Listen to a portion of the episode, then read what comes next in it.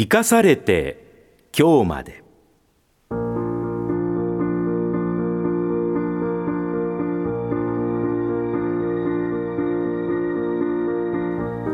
この時間は去年亡くなった東海ラジオの元代表取締役であり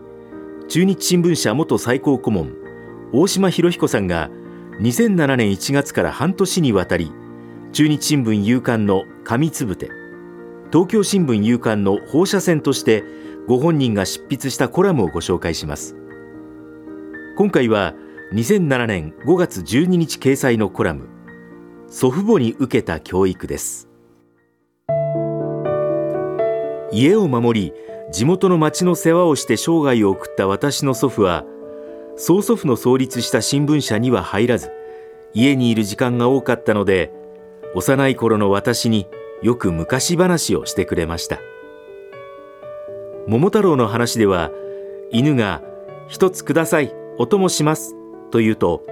桃太郎が「一つは多いので半分やる」と答えていたのが印象的でした。その時は「ここの桃太郎はケチだ」と笑いましたが同じ話が全国にあることを知りもっと真面目に聞くのだったと悔やんでいます。鯛を拾っていいものを拾ったと喜んだ地主がこんな美味しいおかずを食べたら主食の米も余計に減ると思い直して捨てる話も農村の質素さを思わせます。祖母の話には嫁の愛話が多かったようです。ゆっくり寝ているとこの家はたくあん漬けだ。遅くまで働いた人ほど早起きすると起こされました。嫌なものが食事に出ても嫌いと言ってはいけません。今日は食べたくありませんと言わないと食べたくなった時も出されないと諭されました。一尾の魚を3人で分けると身の多い真ん中を食べる人が得をする。頭が出たら人の頭に立つ。おなら「おおめでたい」と喜んでみせると真ん中が回ってくる。という教えは後に収容所で書院に睨まれた人の皿には魚の頭の方だけというソ連抑留者の話を聞いて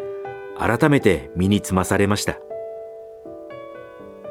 世帯が細分化した今は孫と寝物語する機会がなくなったので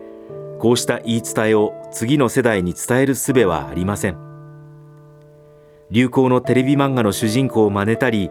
目新しい電子ゲームを器用に操る孫たちを眺めながら昔話を残すか消えるに任すか首をひねっていますこの時間は2007年5月12日に中日新聞と東京新聞に掲載されたコラムをご紹介しました。